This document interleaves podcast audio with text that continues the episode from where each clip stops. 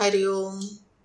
एक राजा रात को वेश बदलकर नगर की गलियों में घूमता रहता था और राज्य की सब खबर पाता था।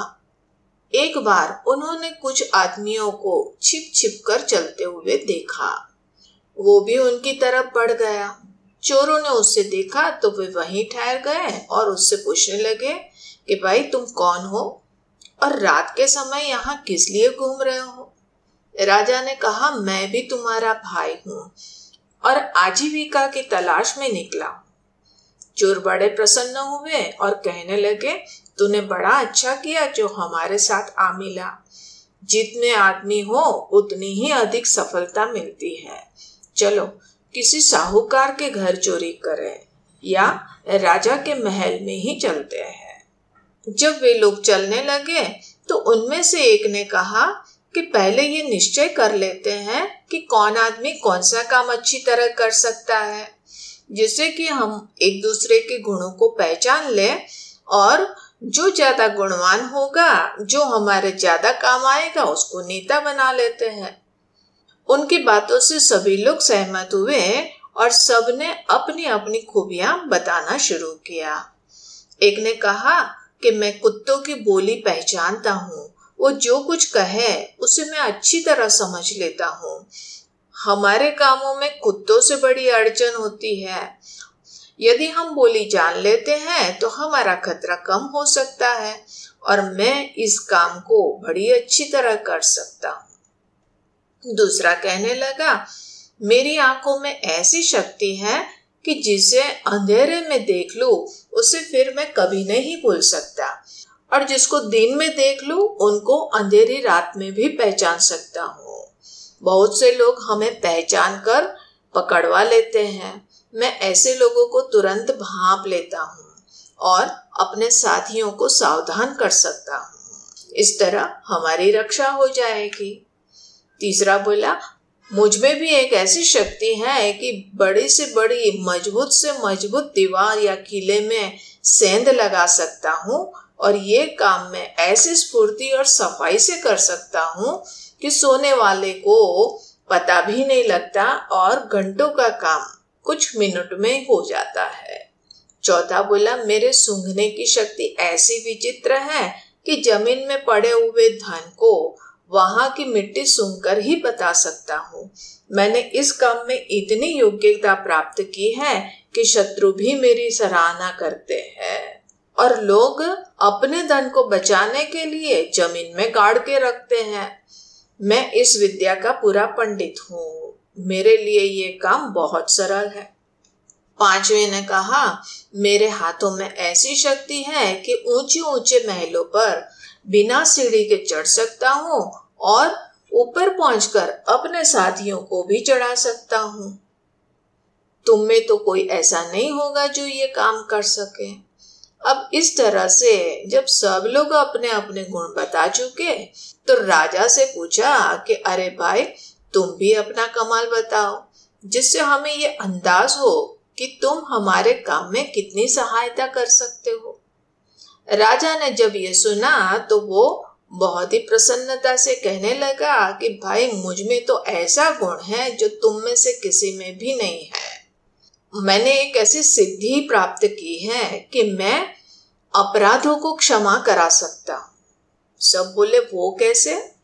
तो वो बोलता है कि अगर हम लोग चोरी करते पकड़े जाए तो अवश्य सजा पाएँगे। परंतु मेरी दाढ़ी में ये खूबी है कि उसके हिलते ही सबके अपराध क्षमा हो जाते हैं। तुम चोरी करके भी साफ़ बच सकते हो। राजा की ये बात सुनकर सबने एक स्वर में कहा कि भाई तू ही हमारा नेता है। हम सब तेरे ही अधीन हो के काम करेंगे। ताकि अगर कहीं पकड़े जाए तो फिर हमको क्षमा दिलवा सके। ये हमारा बड़ा सौभाग्य है कि तुम्हारे जैसा शक्तिशाली ऐसा साथी हमें मिला है। इस तरह आपस में सलाह मशवरा करके ये लोग वहाँ से चले। जब राजा के महल के पास पहुँचे तो वहाँ पे कुत्ता भौंकने लगा। चोर ने कुत्ते की बोली पहचान कर साथियों से कहा कि ये कह रहा है कि बादशाह यहीं पे है तो इसलिए हमें सावधान होकर चलना चाहिए। चोरों के सरदार, अर्थात राजा ने कहा कि कोई बात नहीं, आप बिल्कुल चिंता न करो, वो आएगा तो हम लोग देख लेंगे। और इस तरह से आगे बढ़ते गए। राजा के महल में पहुँचे, दूसरा चोर उछल कर महल के ऊपर चढ़ गया और उसने बाकी चोरों को भी एक एक करके खींच लिया। महल के भीतर घुसकर और उन्होंने अच्छी तरह सेंध लगाए, खूब धन लूटा, जिसके जो हाथ लगा वो समेटता गया। सभी चोर जल्दी जल्दी नीचे उतरे अपना अपना रास्ता लिया। राजा ने सबका नाम धाम सब पहले ही पूछ लिया था। अब राजा ने दूसरे दिन मंत्री को आज्ञा दी कि तुम अमुक स्थान में तुरंत ही सिपाहियों को भेजो और इन इन लोगों को गिरफ़्तार करके हमारे सामने हाजिर करो। मंत्री ने तुरंत ही अपने सिपाहियों को भेजा। सभी चोर पकड़े गए और राजा के सामने पेश किए गए। जब इन लोगों ने राजा को देखा तो एक चोर ने कहा कि ये तो बड़ा गजब हो गया। रात को चोरी करते समय राजा हमारे साथ था। और यह वही नया चोर था जिसने कहा था कि मेरी दाढ़ी में वह शक्ति है कि उसके हिलते ही अपराध क्षमा हो जाते हैं।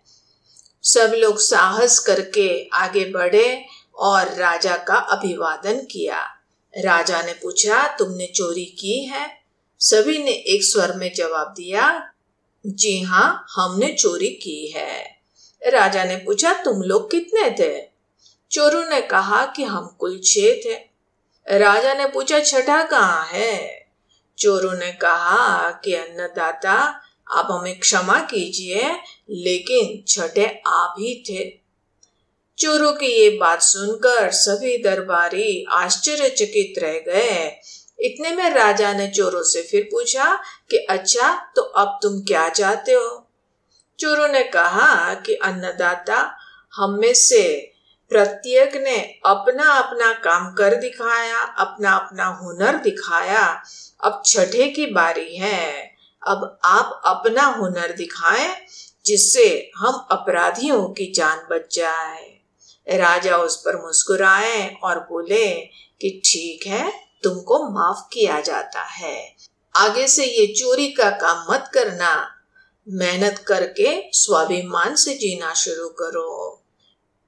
राजा की ये बात सुनकर, उनकी उदारता को देखकर सभी चोरों ने क्षमा मांगी और कहा कि अब हम सत मार्ग पे चलेंगे और अब मेहनत करके ही हम अपना जीवन चलाएँगे।